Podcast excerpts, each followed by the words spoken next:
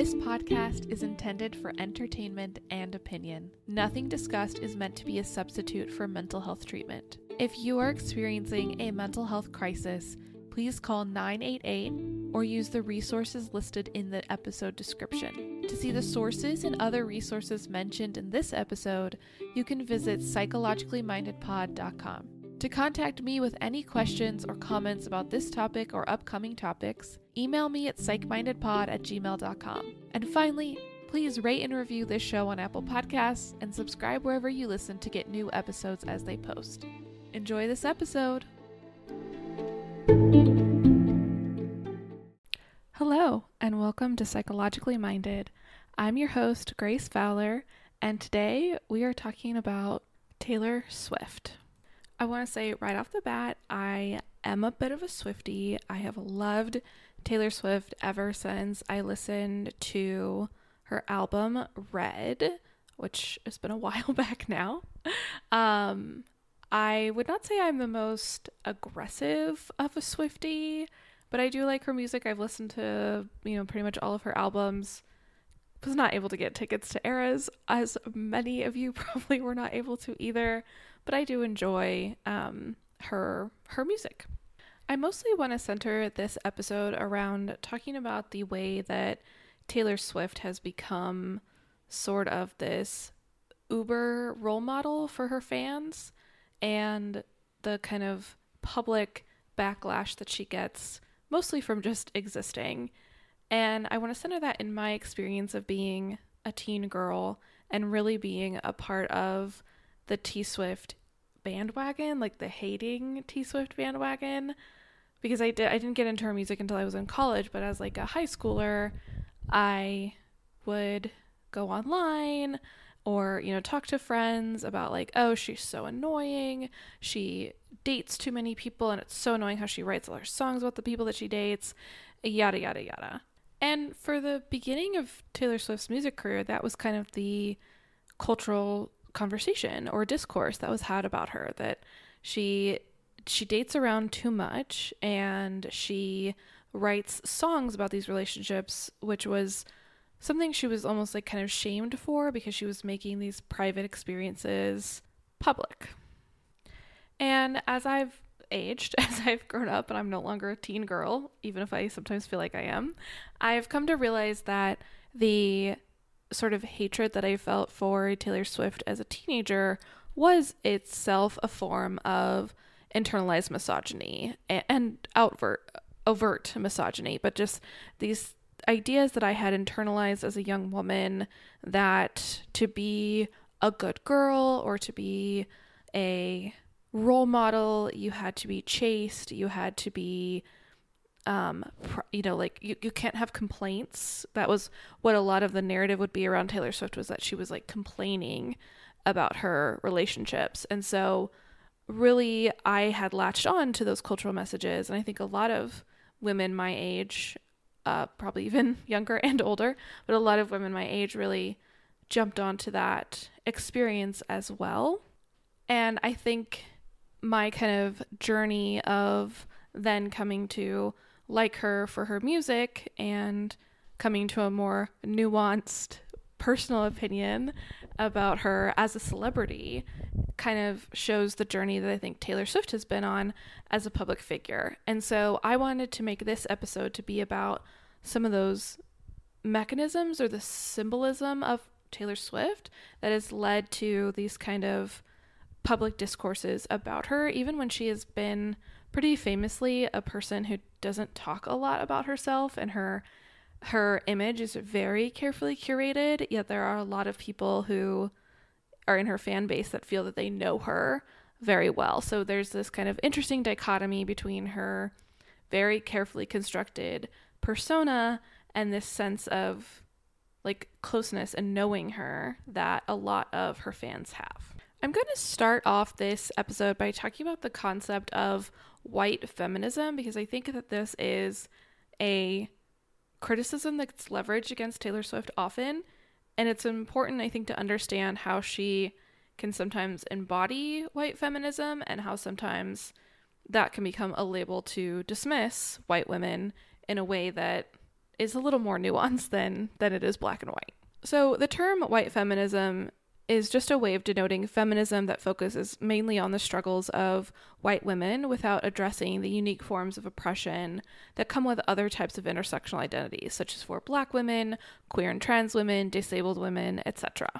The label or idea of denoting something as white feminism is different than fem- like feminism in general grew out of the second wave of feminism, which would be like in the 60s and 70s, where the focus of the feminist movement began to shift away from being exclu- exclusively about white women. So the first wave of feminism was the suffragettes, which were largely focused on white women. And in fact, many of the suffragettes did not advocate for the abolition of slavery and did not believe that society should be integrated. So there was a very massive hole missing in the ideology of the first wave of white feminists.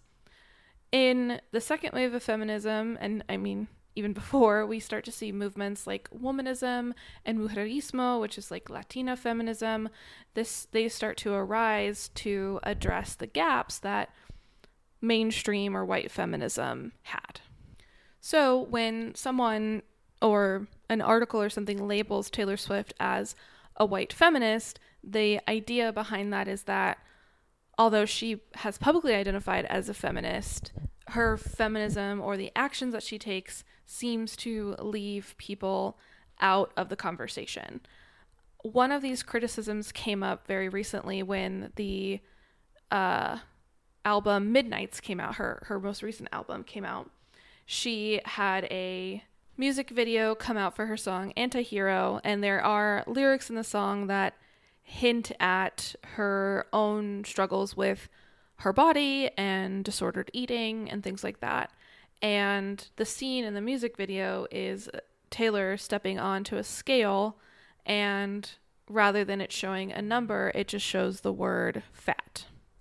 While there is, you know, some artistic license being taken here and you have to kind of understand the message that she was saying that she's representing the part of herself that looks at certain numbers on the scale and associates them with these labels the criticism was that overall she's using this label as it is a negative that seeing the word fat on the scale would not be something that you would be excited to see and would be something that she's kind of hinting at that she's actively trying to avoid this leaves out a large chunk of women and or people who identify as more feminine. It leaves out a big chunk of those people who deal with body image issues. And on the other end there were people who have lived with eating disorders who said that that was triggering for them. And the criticism came that like it just kind of felt like she didn't think through the implications that that could have. That she was really just focusing on her own experience, and by doing that, left out a lot of people who could maybe relate to her song if that imagery hadn't been in there.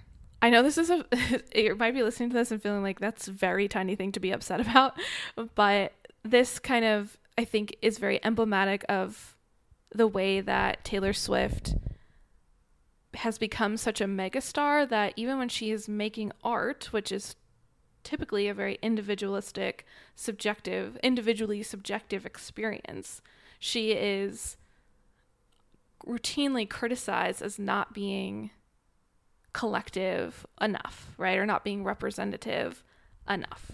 There is a big range between the incident in her music video and more extreme versions of white feminism where which actually I would say a lot of TERFs are usually white feminists, where they just completely miss the experience of people who should be part of their movement or you know who relate to them on on these identities.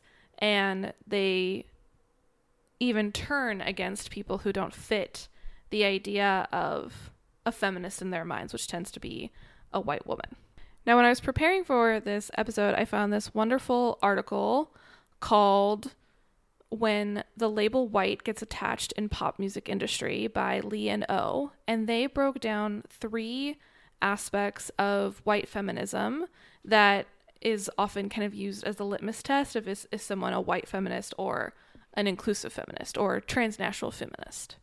The three things are is the person apolitical? Do they seem to only engage in feminism for personal benefit? And is there a lack of historical work for feminism?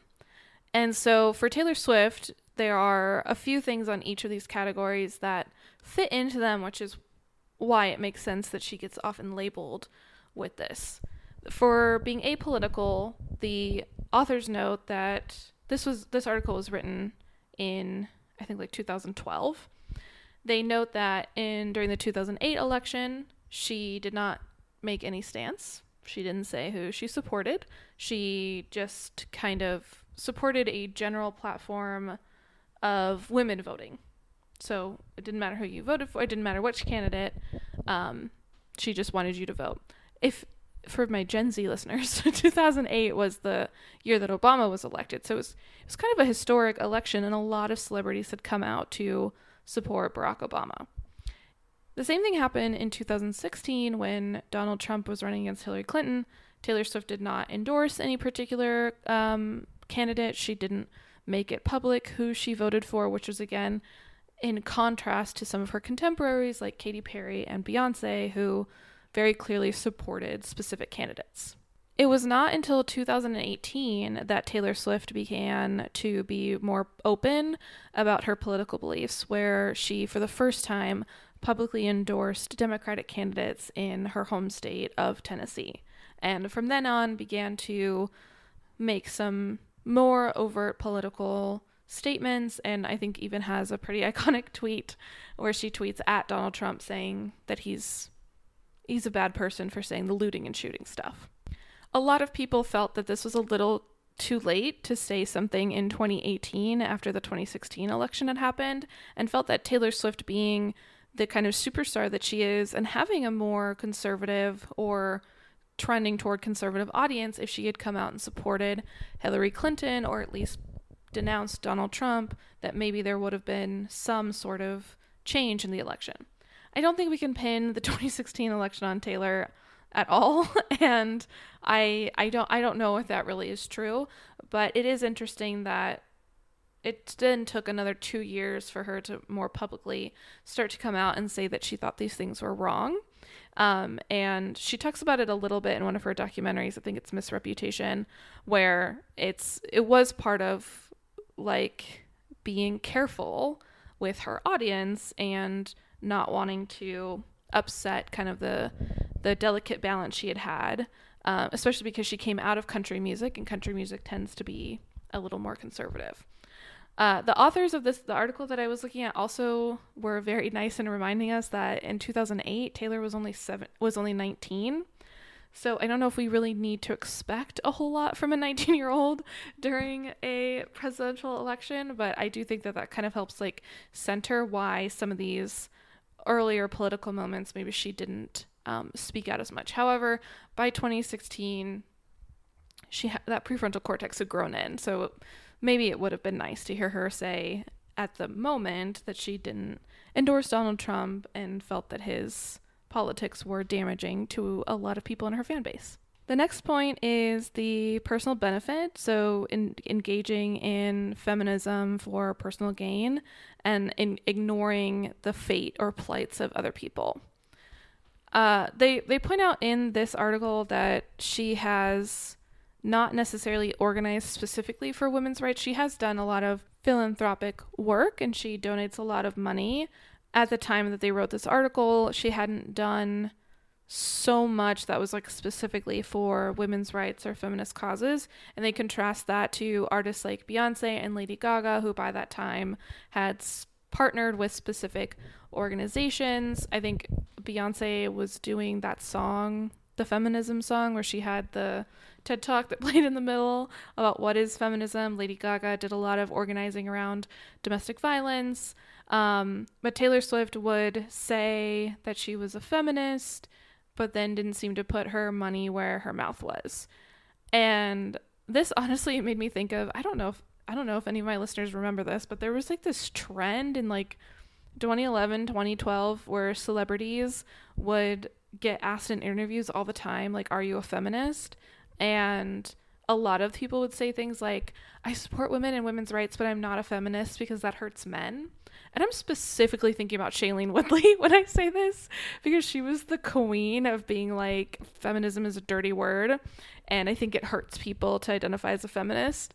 Um, just a little aside, but there was an era where truly in the wake of Gamergate, which is its whole its whole own episode, a lot of celebrities, particularly women celebrities, would get asked, Are you a feminist? And they would say this kind of like in between thing to say, like, I am, but I'm not, because there was so much backlash around this word feminist. And it became kind of like the status quo to say things like, well, of course I support women's rights. Or I think I think men and women should be equal, so feminism means that you don't think men should be equal. And it's like, no, you're completely misrepresenting the movement, Shailene Woodley. Um, but yeah, like, and I think Taylor was a big part of that because that was when she, 2009 was like her peak year. Like that was the album that came out in 2009, which I think is Speak Now, is like one of her best selling albums. Like she has never done better than that album. I mean, she still does amazing, but like she's never had more album sales than that album. Um, so this was like right in the time when it's like, okay, she's becoming an adult, she's in her 20s, and this is kind of the culture of celebrity at the time was to say things like of course i support women but i'm i'm not a feminist. I believe taylor did openly identify as a feminist like obviously much sooner than shailene woodley ever did. Um, but she still was very she was a little more like of a behind the scenes feminist um, when contrasted to those contemporaries like beyonce and lady gaga. And then the last one was about historical work um, which is about like is there anything prior to the moment that you say you identify as a feminist where you've done anything related to feminism or have any connection to kind of like the historical movement?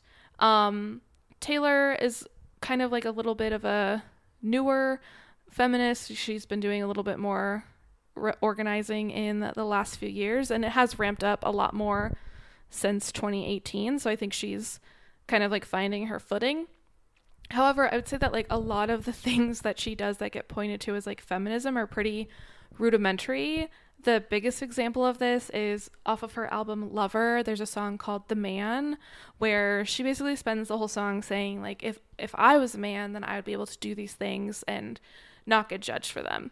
And like yeah, agree. Um it's it's kind of like a pretty rudimentary like feminism 101 most of the stuff is just that she's talking about maybe her sexuality or her relationships wouldn't be commented as on often. She could be kind of a bad person and still be told that she's cool if she was a man.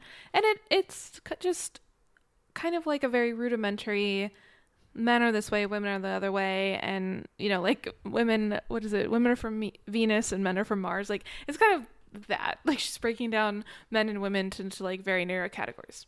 However, much like I said about the Barbie movie, sometimes you need more mainstream media to be a little more rudimentary. And not everyone is going to be listening to music that factors in Judith Butler's idea of gender performance. You know what I mean? Like theory, gender theory or queer theory is not going to be like the foundation of the pop song that you're writing. So, it's things like that that tend to give her get her this label of white feminism because it seems to be things that are like below the surface or she doesn't seem to be as like plugged into the political movement of feminism as much. However, the authors, and I tend to agree with them on this, argue that applying this label of white feminism to an artist can be toxic because it shuts down any conversation and any opportunity for growth and doesn't take into consideration the ability of women to improve in terms of their feminism. Taylor Swift started out as a very young woman in her music career. She was she wasn't even an adult yet when she started. She was a teenager and she's been in the public eye for a very long time and has still continued to grow and develop her understanding of what it means to be a feminist. And she's had to do that in a public way that many of us don't have to do, right? I got to be a misogynist little teenager who hated Taylor Swift with no real consequences, right? No one saw that. That was like a a situation I kind of had to go through privately. Taylor has had to do all of this in the private eye with constant demands from all sides of the aisle from her fan base. I don't know if I 100% agree with the authors that just that applying the label is toxic. I think that there are some things that need to be called out as white feminism that leave people out. And at the same time, I think there's a big difference between calling out someone's actions as being kind of like a white feminist versus labeling a whole person as one way. A lot of Taylor's critics also kind of point to her background as the way for understanding why it may be difficult for her to relate to other types of experiences. She, although has this very carefully crafted identity or persona of being someone who like came from nothing, kind of worked her way up in the music scene. She actually comes from a quite a wealthy family who, although she was uh, born and raised in Pennsylvania, they moved her to Nashville when she was a teenager to start to promote her music career and her parents are like big finance people, so they were able to kind of get her in rooms that she wouldn't have gotten in otherwise. Um, and they helped facilitate her record deal, which she signed at age 14. She's also thin, conventionally attractive, potentially heterosexual, white. Doors are going to open easier for her than they open for other groups of people. I and I don't say this to detract from her talent. I think she's a fantastic songwriter and a powerful singer who has really evolved in her sound over her career. But we can kind of hold both things at the same time that she is a talented person who also got into these rooms because of her privilege and the opportunities afforded to her. It's not the same thing as kind of working your way up from nothing. I don't doubt that she works her butt off every day, especially while doing these tours and writing albums. And at the same time, there are talented people who work their butts off every day and don't have parents that can introduce them to the right people. Mm-hmm.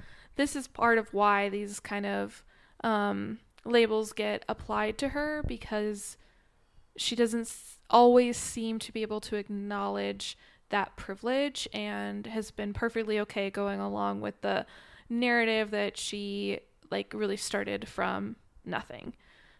One of the jokes that I often see online is she'll say that she grew up like in a small house or whatever and then people put like in a farm town and then people will post a picture of the house she grew up in and it's like literally a mansion. It's like it's like okay taylor that's that's nice that you want to pretend that you're like from the country but like you grew up with wealth and it's okay like we're not no one's asking her well i'm not asking her to apologize for coming from wealth but i think that that can be part of the conversation that could maybe have less of those labels like white feminist applied to her if she was able to kind of acknowledge the way that that those things have given her a leg up over other people. Another way that her whiteness or kind of like her presentation works in her favor and sometimes against her is the way in which she is compared to her other contemporaries and given this label of like good girl, the girl next door, or the normal girl. This is often in contrast to people or other artists like Miley Cyrus, who also became famous at a very young age and is a singer and got a lot of backlash for partying, drinking, doing some drugs, having some risque moments in the media. Miley Cyrus gets labeled as a bad girl. And I think she's a good comparison because they're both white and they're both well, I guess Taylor's from Pennsylvania, but they're both like they came out of like the country scene, even though they both don't do country anymore. Um, I think they're good comparisons because they are both white, and but even so, that's let's just say there's less like variables to compare like against each other. Um, but Taylor Swift often gets held up as this contrast of like she is this good girl, she is like appropriately feminine. She doesn't show off too much skin. That's often what gets weaponized against Miley. She shows too much skin and she becomes this like epitome of wholesomeness. She often also gets compared to someone like Lady Gaga who is a lot more overt with her sexual sexuality and her body. Um, and often uses her body for subversive artistic messages, whereas Taylor tends to dress a little more conservatively. She has a little more of a she just has a different vibe and she doesn't engage with her sexuality in the same way that Lady Gaga does. She also gets compared to Nicki Minaj a lot, but I think there's a lot more racism in that comparison. Uh, and it is interesting to compare Taylor Swift's persona to Nicki Minaj's persona because they're in like completely different genres of music. They're like different age I don't know. There's just so much more that's different between Taylor and Nicki. So when I hear that kind of comparison, it's a little bit of a red flag of like this might be this might be more about Nicki being black than it is about Taylor and her being compared to each other, but I digress. Taylor has also had to deal with some very difficult ways in which her image is used by like literally the Aryan nation. Um she has become she easily became like a conservative and white supremacist dog whistle as um, she inhabited these ideals that they often spout of abstinence, whiteness, and heterosexuality. Um, I don't know if anyone listening remembers this, but before 2013, some someone had made these memes uh, that were pictures of Taylor Swift with Hitler quotes over them, so it looked like she was saying the Hitler quotes. And they originally started as like a parody, but they got picked up by white supremacist and alt right communities online.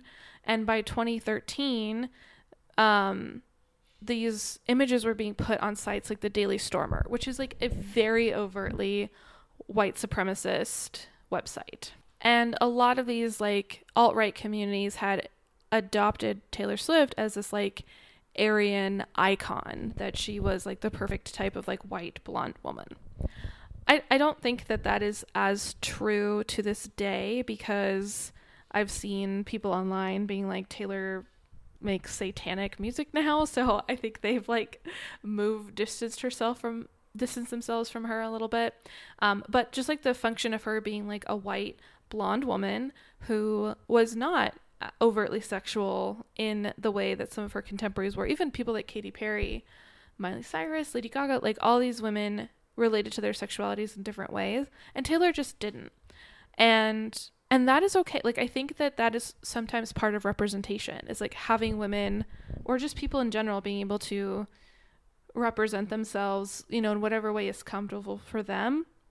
And at the same time, it's what made her a target for these groups because they tend to focus on what they call traditional values, which are things like only having sex within marriage, women not working and staying at home, which is just then makes it very funny that Taylor Swift became their icon because she's like literally the one working. like even in her longest relationship with Joe Alwyn, like she's clearly the breadwinner in the relationship, and he was getting songwriting credits so he could have a little pocket money, even though we know Joe didn't write any of those songs.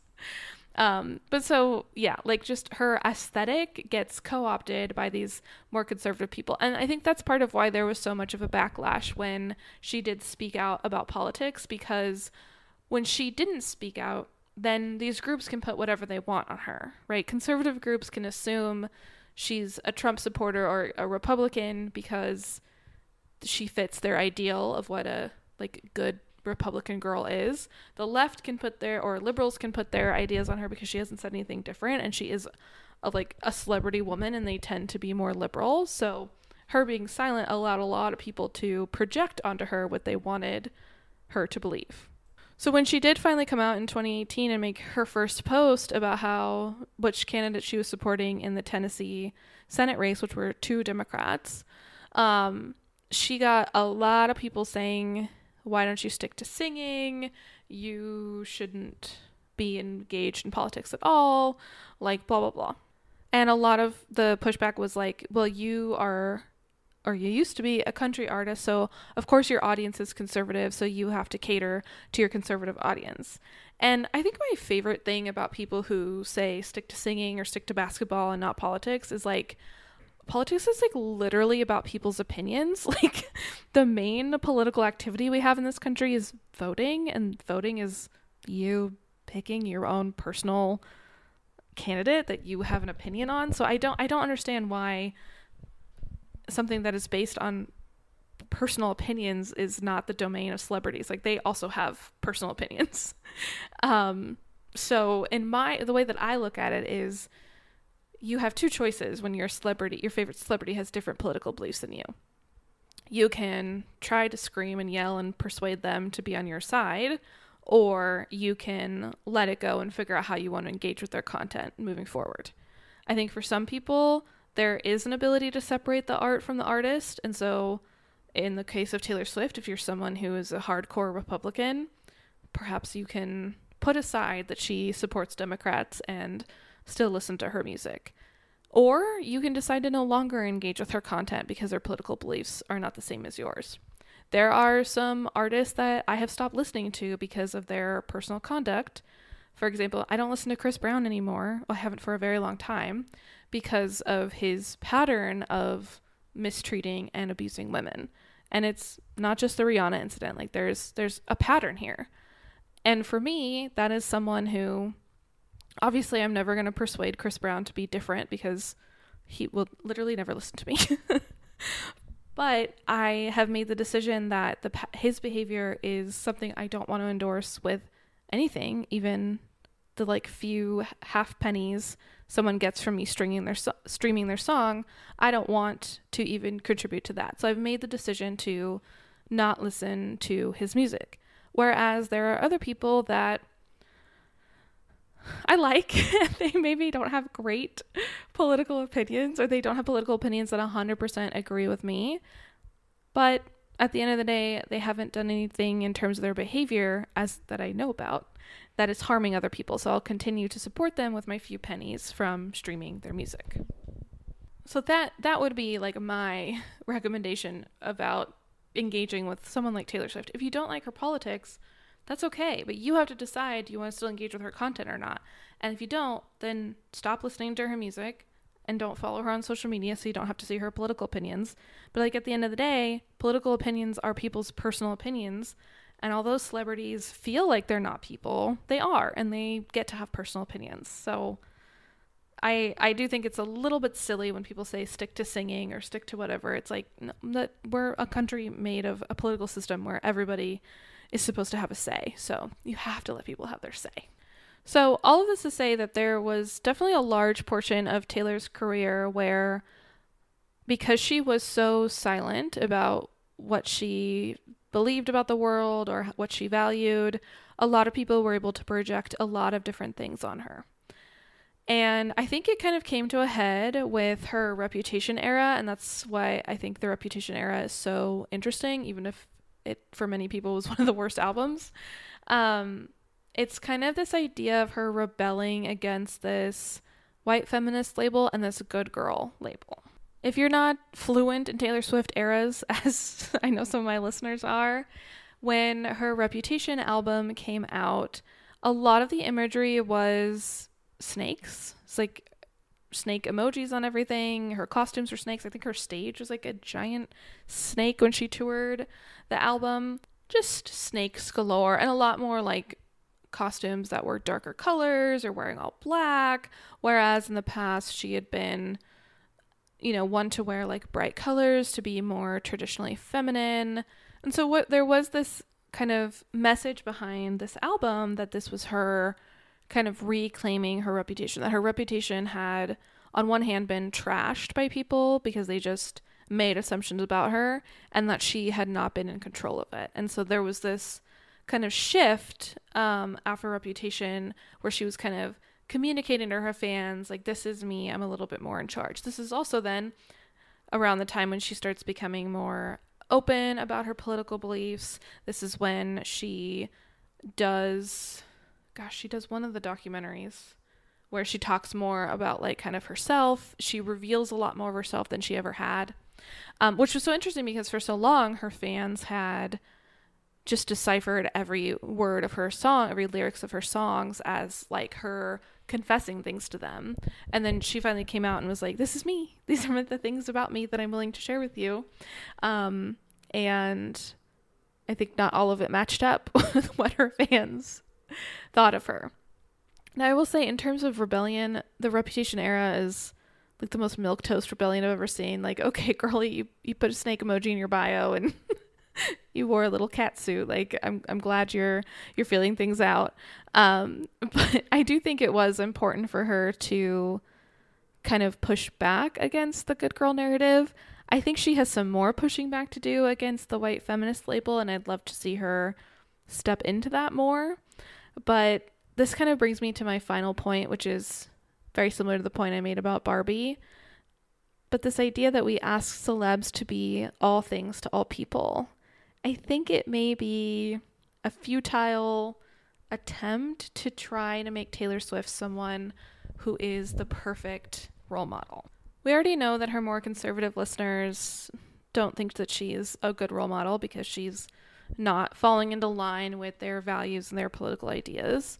But on the other side of the spectrum, and I've seen this happening, well, I guess maybe I'm more plugged into it now because I'm on TikTok, but I see this happen in the Swiftie community now where the reputation that Taylor has among her fans is that she is like this irreproachable, perfect role model, and she must be all good things to all of her fans.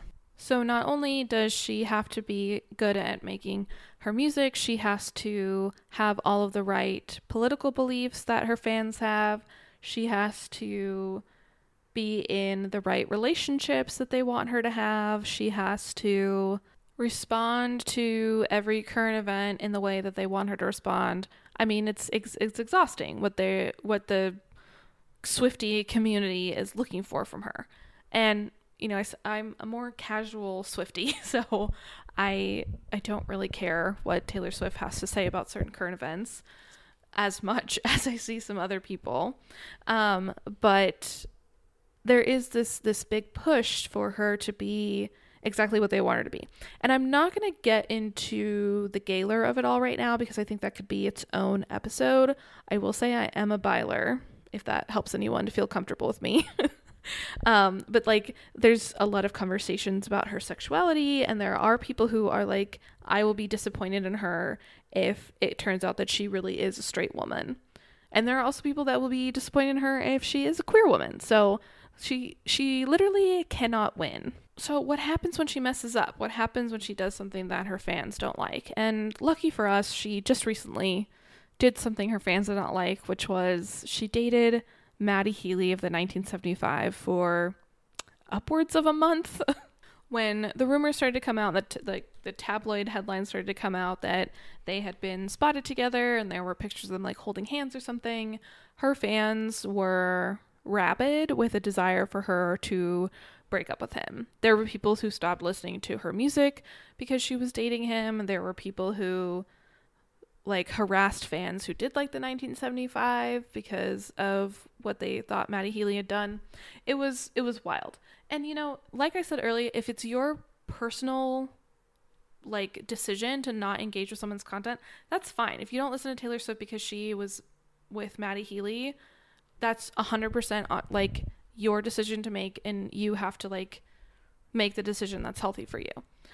What I don't like was then fans who would be like, you are a bad person if you continue to listen to her music while she's with this person. There is a big difference between having a vaguely shitty boyfriend and doing like a war crime. okay, like on the spectrum of bad behavior, Taylor Swift is really doing something that many of us do, right? A lot of people have boyfriends who are not great, right? Or they do things that maybe you or I would not approve of, but here here the boyfriend is doing those things. I might be a little biased here because I do really like the 1975, and I think that Matty Healy's politics overall are actually quite good. He's a leftist. I don't I don't know if he identifies as like a communist, but he's a leftist. He talks a lot about labor movements. He has supported a lot of important causes and he also happens to be someone who was previously addicted to heroin, does not have a great relationship with substances, and maybe kisses underage fans at his shows, even though he checks their IDs now. Like I said, vaguely shitty behavior that, you know, I don't need to date Matty Healy. I don't need to think that he's a good person. But, like, for me, the things that he's done, I can still engage with his music and separate like the artist from the art, especially because he's in a band, so it's like there's other people there. Maybe I'm rationalizing, but in my opinion, like Matty Healy is not the worst man in the universe that Taylor Swift could have started dating. And I remember when this whole Matty Healy thing was going on with Taylor Swift, I remember being confused of like, okay, she's dated some real whoppers in the past before, and I don't remember people being this up in arms. But this is also like post her confirming to her fans that she is more on the liberal side or more on the left. And I think there was this, this, hope from her fans that now that she has finally come out with her political ideas, now that she finally has identified as one of us, she's she's very open and supportive of the LGBTQ community. She was supportive of like protests during after George Floyd was murdered and the kind of racial reckoning that was going on in the country. Like for a lot of her fans, it seemed like she has finally endorsed all the quote unquote right opinions. So her dating someone like Matty that they felt was not in line with their political opinions, it was like it was like the worst thing that she could have ever done. And there was so much projection of what does it mean for me if I like someone who or like someone's art who interacts with someone who I don't like and they maybe don't have the exact right on political same political opinions on as me. And she got a lot of backlash. She got a lot of people talking crap on the internet about her because she was seen with him. To be perfectly fair, I think it was a PR thing. I do not think that they actually dated. They've been friends for a long time. He used to wear a shirt with her album cover on it. She opened at one of their concerts in England. Like they they're friends. I think they were doing this to like screw around with people after she broke up with Joe. So like I don't think it was really even that serious. Um, but she just she got so much backlash for it. And I heard someone on a pop culture podcast say that they thought it was kind of gross how all these fans were trying to tell a grown woman what to do with her body and her relationship. And I really resonated with that because I think it can kind of map onto these conversations that we had about people like Amanda Bynes or Britney Spears, where there's this idea that the fans know best and whatever they demand is what the celebrity should do. And you know, I don't know. I don't know about Britney's a little more complicated, but I know with Amanda Bynes, like, she needed to be conserved. She needed someone to kind of come in and take care of her. She was not doing well. And the conservatorship has been pretty much overall positive from what I've seen. I think, you know, it's not it's not something that I think needs to go on forever and hopefully it does end. But I think that there are a lot of things that we as fans think we know is best for people when really we have no standing to make those opinions known. Or i mean we can make them known but like there's what are they going to do about it? Like there's there's nothing we can do to impact this this person's life. And this happens with women so much more than it happens with men, men. And maybe this is what taylor's song is about. But like this idea that taylor is so much of an infant to know what to do with her dating relationships and that she needs to be bullied into breaking up with matty healy like she has autonomy and agency. She gets to choose to have a vaguely shitty boyfriend. Sorry, but we have to be you have to be okay with that. Just like when one of your friends has a vaguely shitty boyfriend, you can make your opinion known, but then you got to shut up because if you don't keep if you don't zip your lip, you're going to lose that friendship because no one wants to hang out with you if every conversation they have with you is how much you hate their partner. And I say this from personal experience. personal and clinical experience. So I I just think that overall what we have is the situation where Taylor has long had labels applied to her, which may have been applied to her fairly or unfairly. And even though she has worked very hard to curate her image, the image that she has ended up with now is an image that still allows people to project so much of their own beliefs, their own intensity on it. And so when she takes any step outside of the little curated box she has, it's going to impact her fans. And as much as I wish I could tell the like probably billion Swifties in the world to chill out, I can't. I can't tell them that. Nor can I tell Taylor Swift to how to be a feminist or how to manage her own reputation or her own career. Like I can't I can't do either of those. So what I would say is I think that Taylor Swift can be an interesting case study in how an identity can be projected onto someone and no matter how intensely you believe in that identity, it is not going to change the actual identity or behavior of that person. And this this happens in in real life, right? This doesn't just happen in our parasocial relationships with celebrities. Sometimes when we're really close to people like a partner or a friend or a sibling or a parent, we have this idea of them that we want them to live up to so badly. And when they don't live up to it, it's so disappointing and it's so painful when people don't live up to those identities.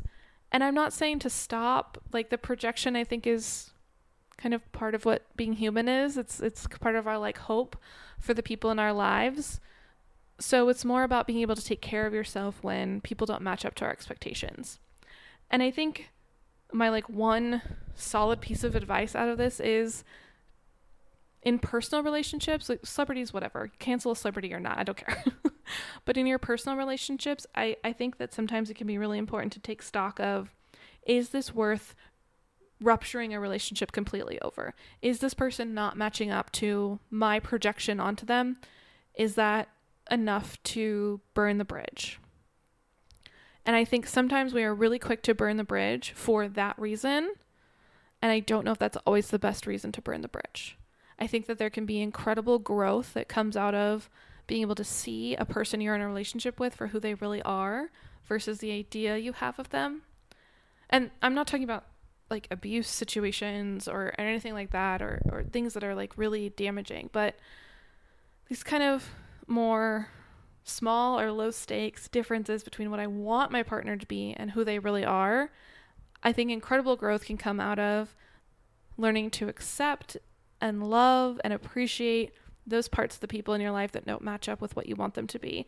And learning when to communicate your expectations and your own boundaries so that the people in your life do more maybe closely match what you're looking for in your relationships. So, although I spent this whole episode talking about Taylor Swift, I really hope that you can walk away with this idea of the projection, the image that we put on other people is not always the absolute truth and it may not be worth ruining a ruining or throwing away a relationship just because you don't match up your your projection to who they really are. So giving yourself a little grace and a little acceptance and how do you want to navigate those situations when they come up. So all of that to say, this is why I titled the episode Taylor Swift won't lead the revolution and that's okay. She won't. She's one woman with some pretty okay political beliefs and a lot of money and maybe she could do some some really good works in the world, but she's not going to lead the revolution that maybe we sometimes want her to. And it's okay. We have to be okay with that. We don't need all of our celebrities to be political leaders and saviors. Sometimes they can just be celebrities that give us entertainment and help us feel seen and connect with a larger community when that's what we need. So, I just want to say thank you for listening all the way through to the end, and I will see you in the next one. Bye bye.